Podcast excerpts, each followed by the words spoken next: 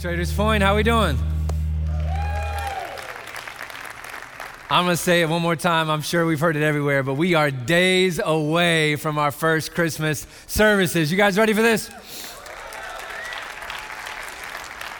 I'm ready for it. And I just want to take a moment at the top here to celebrate all of our teams. And, and, for you to know, this week that's about to happen started happening months and months ago with planning and prepping, both from a staff side and a volunteer standpoint, to do everything we can because we know what's at stake.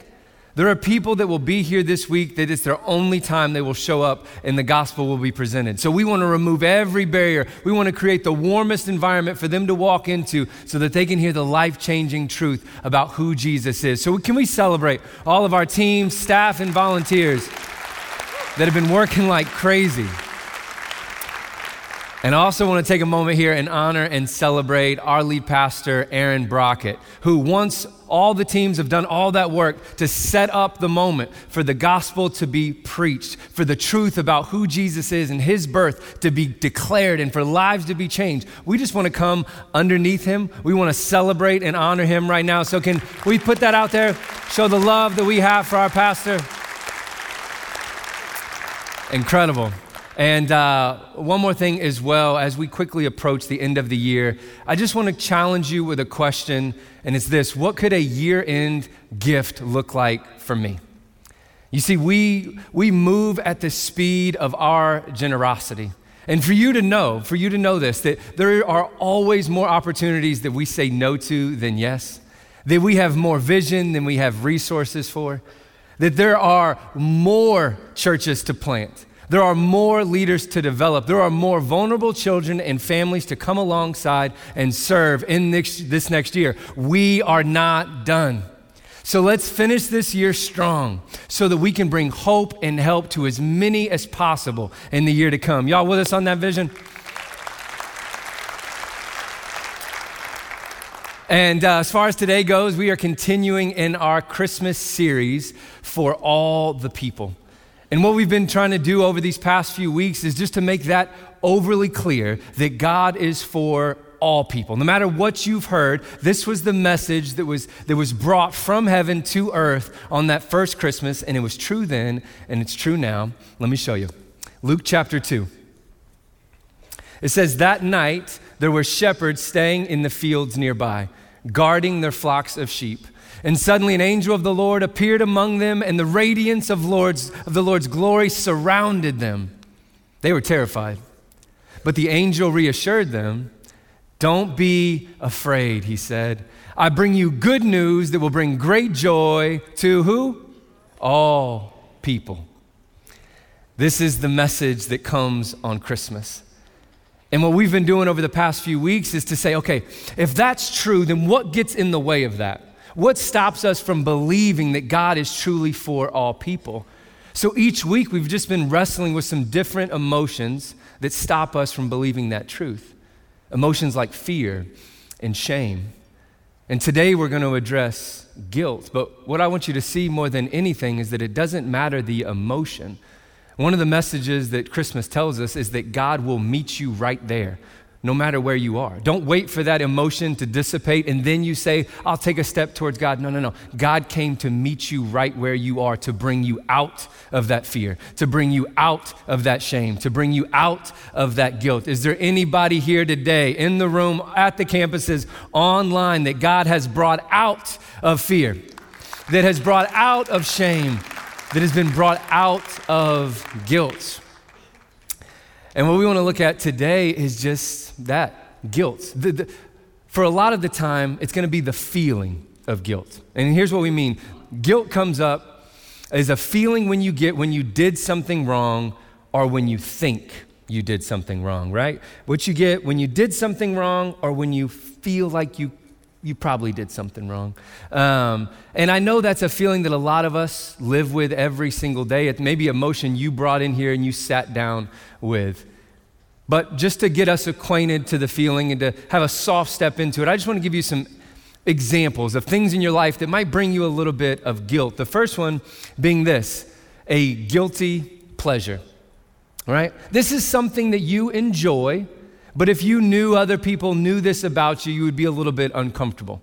Now, I'm not going to ask you to share it with me or even with the person next to you. But I'll tell you how big of a man I am. I'm going to tell you mine right now in front of all of you at all the campuses. All right, you ready for this? My guilty pleasure, I'm going to tell you. Um, I love chick. I wish I could finish that with filet. I, I, I wish I could say it's Chick fil A. That is what I love. That's my guilty pleasure. All of you would be like, nah, that's the Lord's chicken. You don't have to be guilty for that. But it's not that. That's not my guilty pleasure. My guilty pleasure is chick flicks. I love them. I used to not be man enough to say that. I used to put it under the banner of, no, I like romantic comedies until I realized, like, I don't even need them to be funny. the sadder, the better. Like, I love a good tear jerker. The notebook, come on, like any. My first date with my now wife, we went to go see Dear John. And I remember she was like, I can't believe you're willing to go see Dear John. I was like, girl, anything for you? Um, you just make sure you look at the screen, you don't look over here at me. Um, but we have these guilty pleasures. That, that's a soft one. But what about this? A guilt trip. Maybe you got someone in your life, a friend, a family member, they take you on one of these trips every time you see them. It's never a, a, straight out, like, I want you to feel guilty for doing this. It's, it's kind of manipulative. It's, you know, if you really cared, if you really loved me, maybe you would do this. But I, I'm not going to say anything. I'm just going to put it out there and you walk away like, okay, I'll do the thing that you want me to do, and you feel guilty. That's not a trip. It's not a fun trip. It's not like spring break. Um, buyer's remorse, right? That'll produce some guilt. You got yourself all hopped up. You're going to go and make this big purchase you got no business making. And then you buy it. You're feeling good. You walk out. You sit in the car.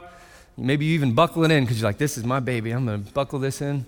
And you start driving home, and you're like, how am I going to explain this to my spouse? I done messed up now. And the guilt begins to kind of rush over us. But here's the big one it's sin. Sin produces guilt in our life. And by sin, I mean doing something that hurts the relationship between us and God and between us and other people. We've lied, we've cheated, we did something we weren't supposed to do, we've sinned, and now we feel guilt. What I do want to say is that guilt is actually a rational response to sin. Like it's not necessarily a bad thing to feel guilt when something happens. The problem comes with how we address our guilt. And that's what we want to focus on today is how do we process guilt in a healthy way? For a lot of us, we've only seen guilt move one way. And it goes from guilt to shame. And the best way I can describe this is guilt says, you know, I did something, I made a mistake. Shame says, you are a mistake. So, a lot of times we fear any conversation about guilt, but what we want to see today is that because of Jesus, that there's actually a whole nother direction over here that we can move in. That guilt doesn't have to end in shame, but it actually can move from guilt to joy. That that is the power of the Christmas story and what Jesus came to bring. And what, maybe you're thinking, but what about the Christmas story in guilt? Is, is, it, is there there? Is it there? It is on one level, which we're going to hit on at the very end, but I also want us to look at even the feeling of guilt in the Christmas story. It's not out there, it's not that direct. It doesn't say, and then Mary and Joseph felt guilt. But I think if we read this story like they're real people, they're not fictional characters that, that live perfectly. No, they're like me and you, and they have real emotions that would have been running through their bodies. So just look at a few of these examples and put yourself in there with fresh eyes and to say, man, if that was me, I think I could have felt some, some guilt with that one. So take a look at this. It says she gave birth to her firstborn son. This is Mary giving birth to Jesus. And she wrapped him snugly in strips of cloth and laid him in a manger because there was no lodging available for him. I want you to think about this. She has just given birth to her first son. She's in a place that is not her home. She had to travel from her home for this census. And while she's there, there's nowhere she can get in at. There's no place that would have been comfortable for her. So she's forced to come out here where there's no lodging available. And she lays her baby boy down in a manger. It's not a spot for a baby. Think about that as a parent, laying your child down. What would you be thinking? Would there be guilt that you had to lay your baby down into a manger? That you're not laying them down into some nice Egyptian cotton? And you're wondering, am I ever, is there ever going to be a place for my baby in this world? Am I going to be the thing that keeps my baby from a healthy life? There might be some guilt. And keep reading. Just one more. Eight days later, when the baby was circumcised, and I just want to pause here on this one. I have three kids, two girls, one boy, and I'm telling you, there's some guilt that comes with this. I remember holding my baby boy, loving on him, getting to know him a little bit. He, he, we're locking eyes, like we're becoming a thing. And then it's only short lived because the doctors come, the nurses grab him, and they roll him away, and my man has no idea what's about to happen to him. And there's nothing I could say, there's nothing I could help him. Like, man, you're about to get carved up. But there's some guilt there, all right? But that's not the real thing that I want to look at. It says, He was named Jesus, the name given him by the angel before he was conceived. Then it was time for their purification offering as required by the law of Moses after the birth of a child. So his parents took him to Jerusalem to present him to the Lord. The law of the Lord says if a woman's first child is a boy, he must be dedicated to the Lord. So his parents took him to Jerusalem.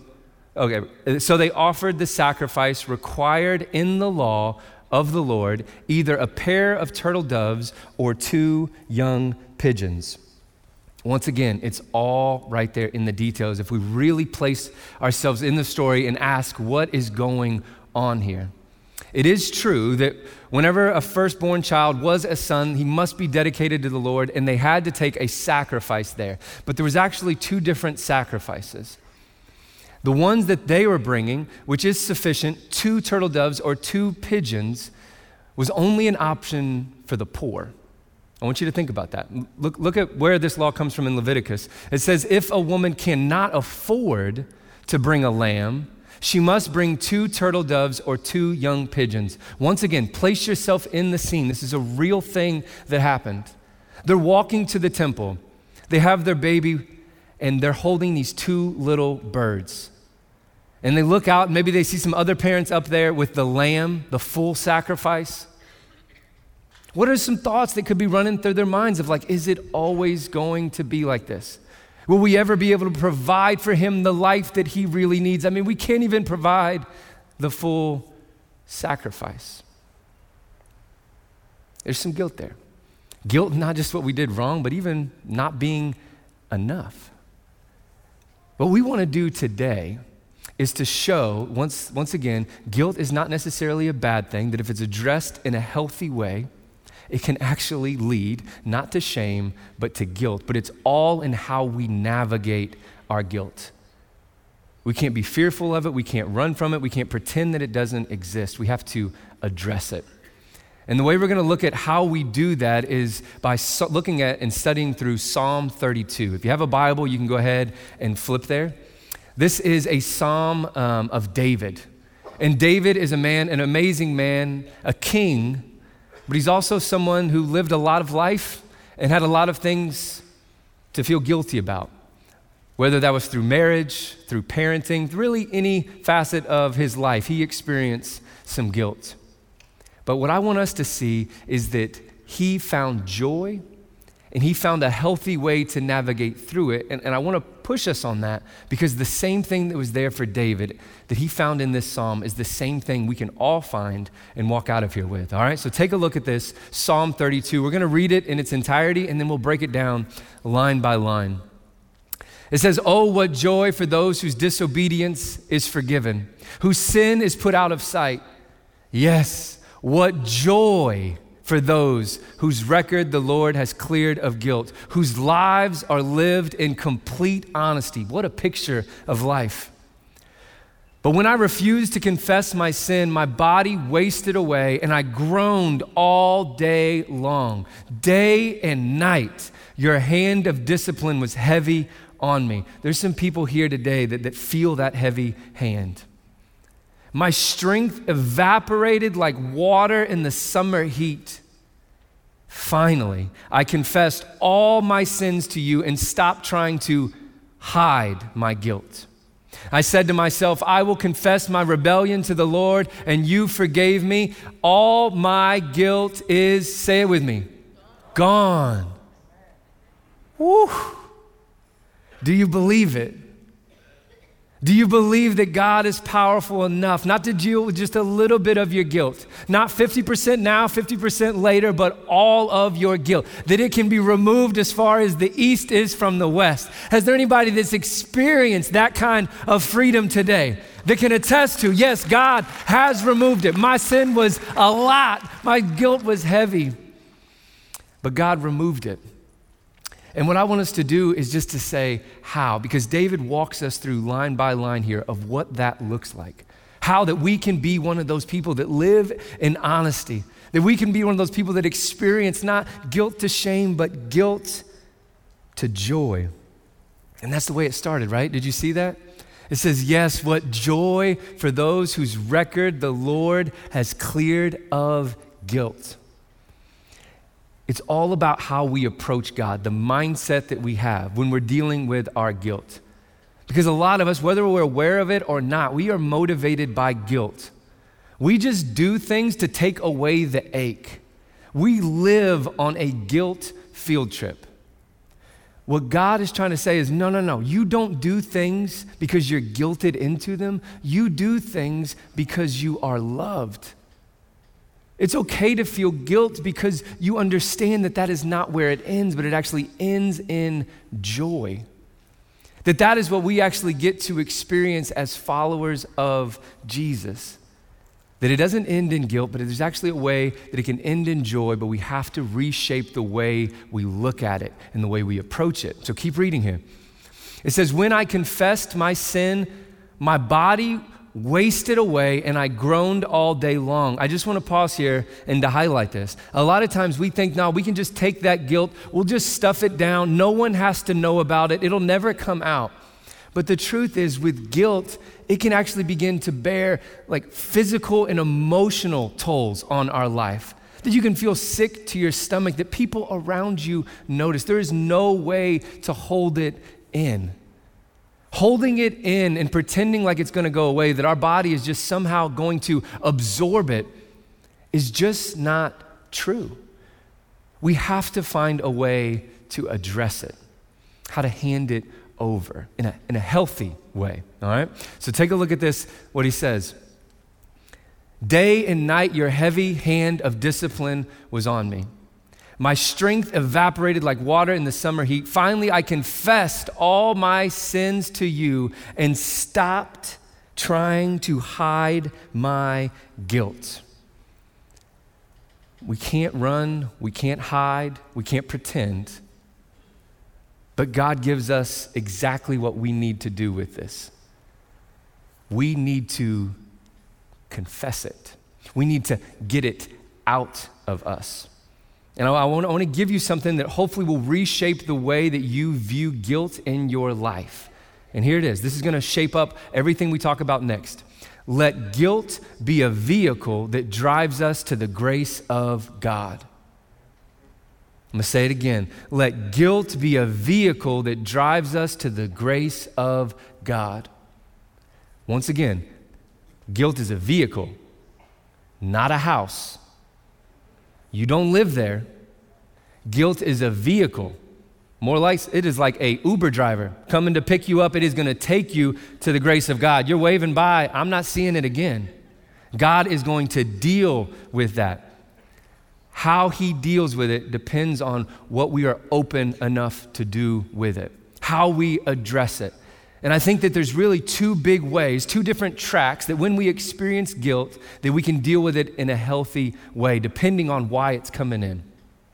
That when we experience guilt, that it does not have to move towards shame. No, it's a vehicle that can take me to two opportunities. That when I experience guilt, it can take me to the opportunity of repentance. I have an opportunity to repent and go to the grace of God. Or I experience guilt and I have an opportunity to grow. And once again, all roads that lead to Jesus end in grace. So, what I want us to do here is just to work through each side of that. All right, we're going to start um, on the left side with we experience guilt. And when we experience guilt, I want us to think about we're experiencing it because we've sinned, we've messed up.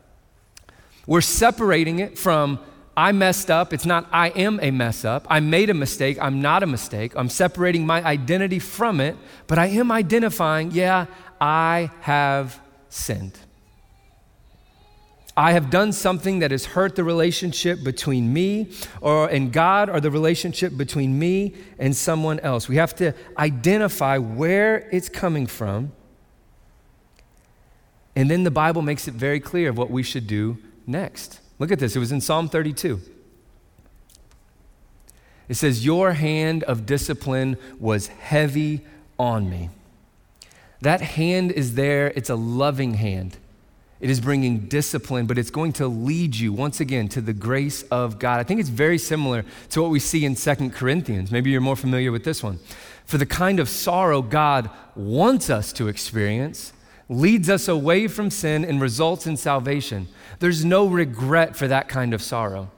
But worldly sorrow, which lacks repentance, that's the key word when it comes to being able to deal with our guilt in a healthy way, results in spiritual death. So if we go back to our chart there and we look at it and we say that guilt is on this side, and we've identified, hey, I've sinned, I'm owning it, I messed up. It says the next thing that we need to do is to repent. That I'm gonna repent, I'm gonna turn from what I did, and now I'm gonna shift a 180 and I'm gonna move in the opposite direction. That begins the process of repentance, identifying that I have sinned. And then the key to this is in the confession. David mentions it in Psalm 32. Look at this. It said, I said to myself, I will confess my rebellion to the Lord. I will confess my rebellion to the Lord. I want you to, to, to think about this and, and I want you to, to write it down, okay? You are experiencing guilt. You need to know this. Confession is a guilt killer. Confession is a guilt killer. And I'm going to tell you, I think that we even know this on some level. Because if you think back to that moment when you sinned, the moment you did something wrong, the first instinct is for you to say, I got to get this out of here. I got to tell somebody. I got to do something with this. It's almost like your body knows that there is something, a foreign object in here that needs to be released. It needs to get out. That is God's hand disciplining you to confess it, to confess it to Him and to confess it to others. But the enemy's job and I'm gonna, the enemy, the devil, is that the moment you have that thought, if I have to confess it, it's immediately met by another voice that says, Are you sure? Are you sure that's the best thing that you can do? I mean, let's be honest. Do you think they'll really understand where you're coming from? Do you think that they're going to be able to see this the way that you see it? You really think you're going to get forgiveness out of this? Do you know how messed up you are? Do you think God wants to hear another one of your mistakes? No. No, no, I got a better idea. Instead of confessing it, why don't you just take it in? Why don't you just move it down a little bit below the surface? Why don't you just pretend like it's not really a thing? Yeah, yeah, yeah, no, no. I promise you keep it there long enough, it'll probably go away on its own. Just, just push it just a little bit lower and a little bit lower. But God makes it clear that it is not going to go away on its own. It is not going to just absorb into you. If only, if anything, it's going to grow and it's going to become worse. But it actually needs to be brought out into the light. In darkness, guilt grows. In the light, it dissipates. In the light, God can actually bring his healing hand to it and do something with it. Confession is how we do that. And we have to be able to take it to God, which is so hard to do. But I would almost venture to say that that's actually the easiest part of this process that we're going to walk through with repentance. So, welcome. The next one that I would say is when you're repenting, it obviously involves confessing it to God, but, but it, conf- it also includes confessing it to others. Confessing it to others. And, and I want to be clear on this side of it too, because I do think there's sometimes that we, we sin, we mess up, but there's no one directly that we can take it to, right?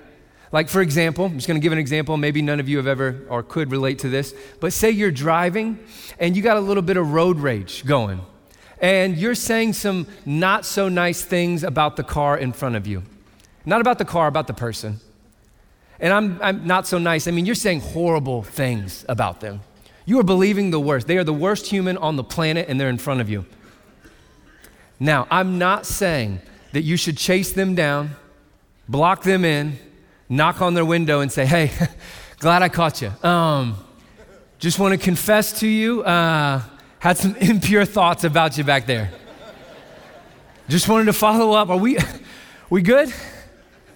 You're going to create more problems but I'm saying that there is a moment when you feel that sin, when we confess it to God, we also need to confess it to others.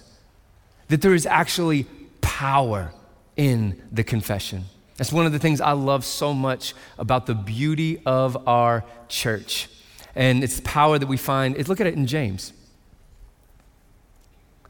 It says, Confess your sins to each other and pray for each other so that you may be healed. The earnest prayer of a righteous person has great power and produces wonderful results. There is power in prayer, there is power in confessing it to someone. Keep those claps coming. We're just getting warmed up, baby.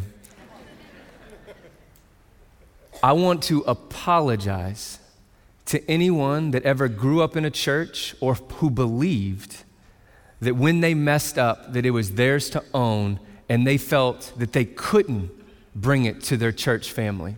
They felt they couldn't bring it to leadership. That that would be looked upon as something that was completely wrong to them and they would be sent away. That is not true of this church.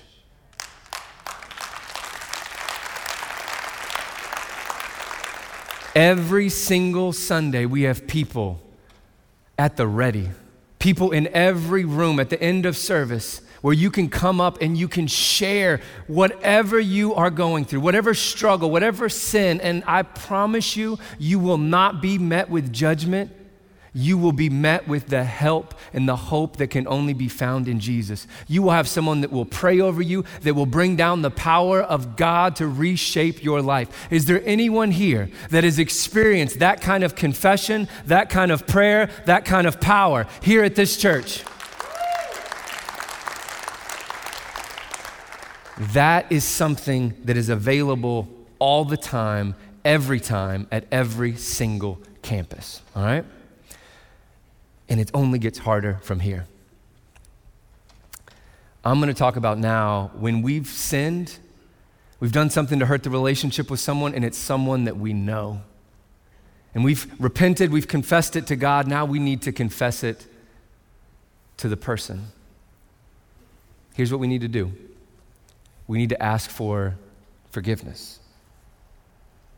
I did this, own it, no excuses at the point, no reasons why you did it. I did this. I'm guilty. I'm asking, though, for your forgiveness. This is a vulnerable moment. This is a really hard thing to do. I'm not trying to make it sound like it's not. And I also want to say, on top of that, is that when you do this, there's a, there's a good chance that it won't be met with forgiveness. At least right there in the moment, maybe later down the road, but right there, you have to be ready for you may not receive that forgiveness from them, and that's okay. This, what you did in this moment, was you gave them permission, you gave them the opportunity to forgive you. You gave yourself the opportunity to confess it and to follow through with God's plan of how to deal with guilt. But I can tell you how they receive it or how they respond, that there's still good news on the other side of it. Because I want you to look at it back at our, at our graph here. That we, we have guilt, we repent of it, it ends in grace. It doesn't end in judgment. It says that God is faithful to forgive us, God is faithful to extend grace. It says that God is greater than our feelings. So even when we feel guilty, we can trust that grace is for us on the other side. The forgiveness that we truly need, the forgiveness that keeps us from God in a relationship with Him, it is already yours for followers of Jesus. God knows you're going to stumble. God knows you're going to fall. And you need to hear this today. There is grace that awaits you after the confession. Amen? That's one side. Got one more side for you. So, that first side we're looking at is guilt to repent. So, this is when we've done something wrong. And I think we've all felt that kind of guilt. But I, I want to venture to say that there's another side of when we experience guilt. And a lot of times, this is when that there is an opportunity to grow. Here, let, let me explain this. Especially for followers of Jesus, when you first start following Jesus, you go from this place of unknowing to knowing a whole lot more, right? Like before you started following Jesus, maybe you thought you were, you were pretty, pretty great. You didn't even really feel any guilt, but you were motivated by love that a God could love you this so, so much, and you started following Jesus. And then you get into it and you start looking at God's word and you start looking at the life that God has called you to. And it's a really big life and it's very different from the life that you've been living. And you're like, whoo, man, I feel a little guilty. It's not necessarily sin, but you're just kind of looking at your life and you're like, man, I spend a lot of time watching TV. I mean, Hallmark's got another chick flick coming. What am I going to do? I spend a lot, I mean, I spend a lot of time watching sports. Uh, you guys didn't buy that. Uh, you, though, you did. Um, I spend a lot of time scrolling on social media. It goes into our spiritual disciplines when we start looking at our lives and like, man, I wish I would just spend more time reading God's word. I wish I'd be more dedicated to that. I wish I would spend more time in prayer. I wish I would spend more time invested in my group. I wish I would be more generous with my time and with my money. And we feel a little bit of guilt on that side. Man, am I ever going to be enough? Am I going to be able to do this? And I would say for a lot of us, when we experience the resistance of growth, we allow it to push us back to guilt. And we just drift back and we say, well, that is just who we are. That's what, I mean, we're never going to be able to do that. That's, I'm messing up. I'm messing up again. I'm messing up again. But hear this.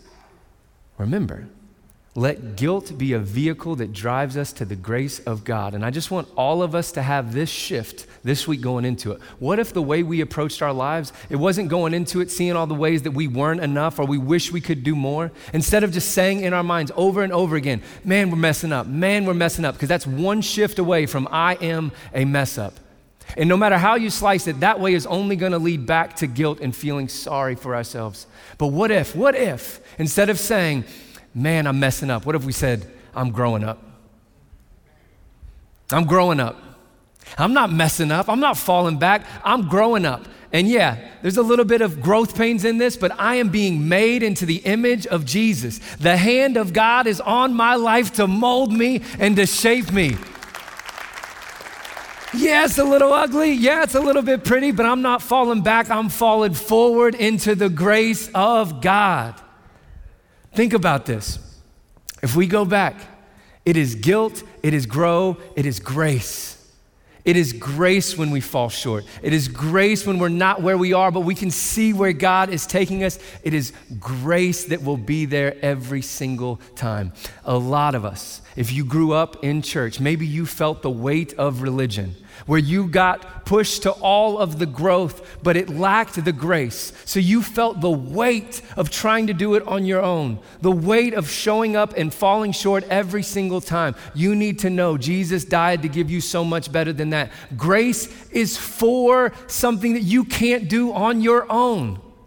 It is for God to step in in the gap when you're falling short. You are not asked to do this on your own. You have been empowered by the very Spirit of God to live this thing out, that you can lean on Him in this season. Somebody needs to hear this moving into the Christmas season.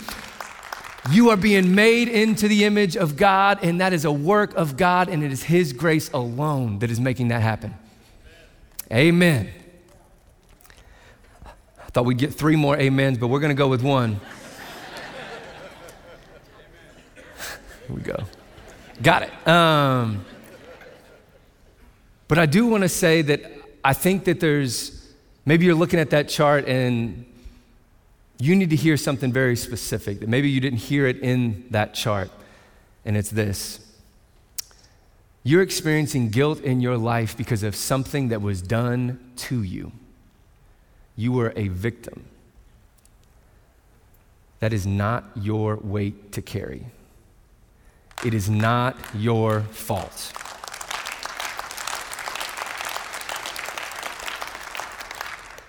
And I, God, through His grace and through His love and through His power, I believe if you confess that, He can take that from you today, but that is no longer yours to carry. I pray that you walk out of here much lighter than you walked in, and you know that truth. Believe it. It's not yours to carry. The other group that I want to talk to is a group of people that you've lived a lot of life, maybe just like David, and you have some things that you are feeling guilty for, and you even maybe believe that God has forgiven you, but you can't forgive yourself. And I just want to say this forgive yourself. Forgive yourself. You are placing unrealistic expectations on yourself, looking at your, at your past. Here's the truth I want you to place on. If you're going to place something on it, place this. You are not God. You're looking back at your life and you're replaying it every single day of like the what ifs. What if I would have showed up just a little bit more? What if I would have said this? What if I would have stopped them then? Maybe the marriage would still be together. Maybe my kids would be closer to me. Maybe school would look different. Whatever it is, it is not fair. The truth of the matter is, you did the best that you could. And there is grace for everything else. And God's not done with you. God has a plan for your life. That's why it is so critical that we do not let guilt fester, that we do not let guilt sit there because it is causing more harm than we could possibly believe. Here's why it's such a big deal it's the biggest of deals. First John. Dear friends, if we don't feel guilty, we can come to God with bold confidence and we will receive from Him whatever we ask because we obey Him and do the things that please Him. If you can read it this way, if we don't feel guilty, we can come to God, then it leads me to believe if we do feel guilty, we won't come to God. The devil has spun a web of lies, lies in your life to make you believe that it is your fault, that you could have done better, and those lies are keeping you from God. The truth is, you are not God. The truth is that grace has been extended to you. You need to forgive yourself. God has a plan. And God came not to just deal with the feeling of guilt, which, if He would have done just on that alone, would have been enough to remove the feeling of guilt, but God had a bigger plan. You see, the first Christmas wasn't just about removing the feeling, it was about removing the pronouncement of guilt. I want you to think about it coming from a judge. We find you to be guilty. You have broken the law, and now you are under the penalty of it. That was all of us. We have all sinned. We have all fallen short of the glory of God. None is righteous, no, not one. All of us guilty. So, how did the guilty become innocent? It is only by the grace of God.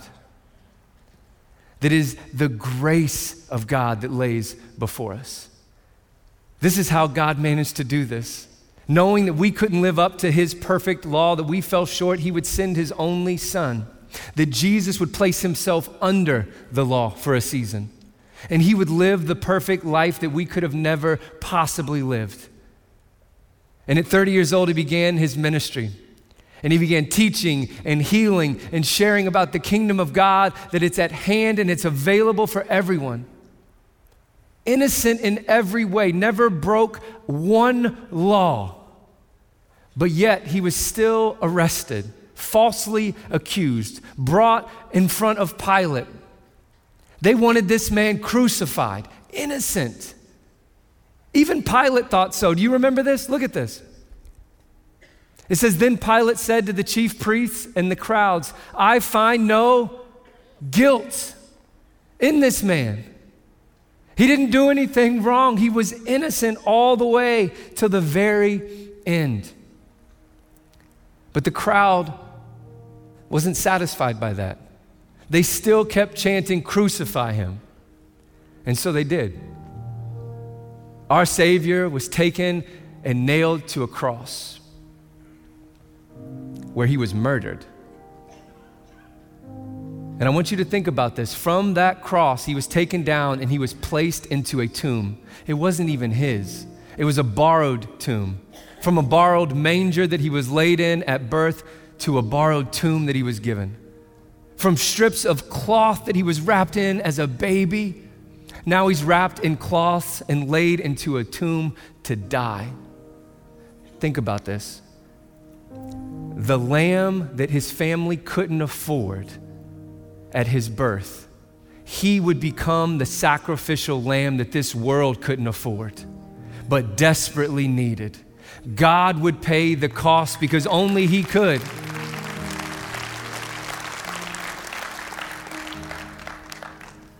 But our God did not remain dead. Three days later, Jesus' body began to move, he began to breathe, proving that he has power over shame, over fear, over death, over sin, over all of it. And what did he extend as he walked out of that grave? He extended grace. And now it is by faith that we are saved through the finished work of Jesus on the cross. That is the only way we move from guilty to innocent. That is the only thing, placing your faith in Him, that will truly dig out guilt at its root, that can truly meet your guilt. It's the only thing that can cover it, and that is the blood of Jesus, and it's available for you today.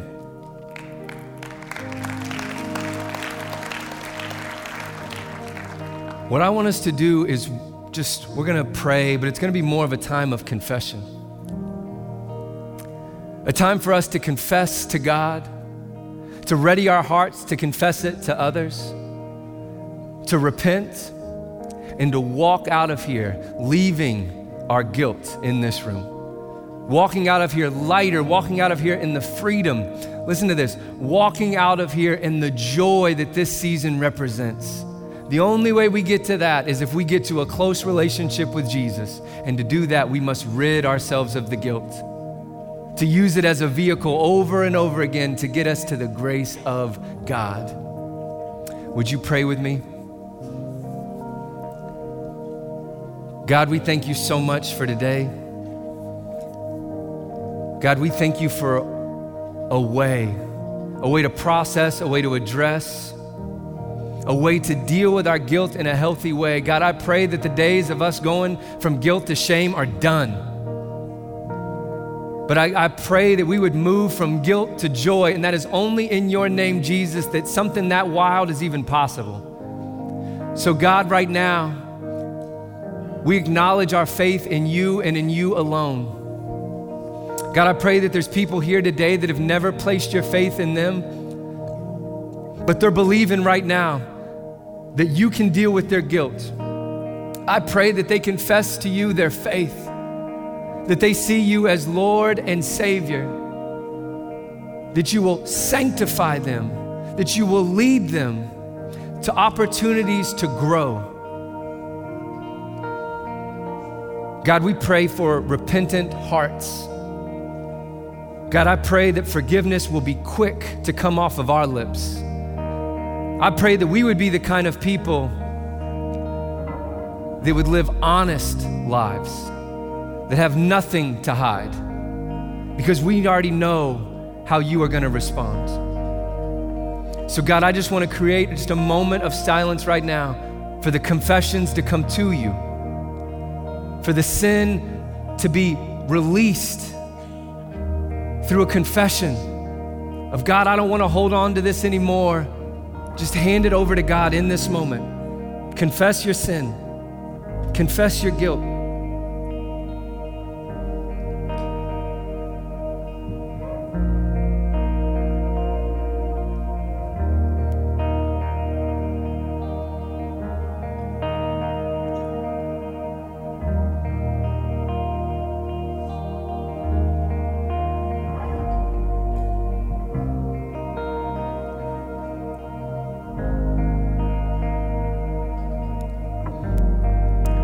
God, we thank you that all roads that lead to you are paved with grace. Whether we're repenting or we're growing, we know that we're going to come to you and we know what awaits us. It's grace to turn us around, it's grace to grow us into your image. And God, I pray that there's people today that are going to be walking in your kingdom, acknowledging your kingdom for the very first time. And God, I pray they walk in with their heads held high, approaching you with bold confidence, coming to you as sons and daughters, freed of any guilt that was holding them down. And God, I pray that we stand in your kingdom, acknowledging you as the king above it all. You reign, King Jesus. God, every knee will bow, every tongue will confess you are King. We're not waiting until that day comes. We're going to willingly stand up. We're going to willingly shout. We're going to willingly lean into you and your grace and acknowledge you as the King that you are, our Lord and Savior, Jesus Christ. It is in your name we pray. Amen.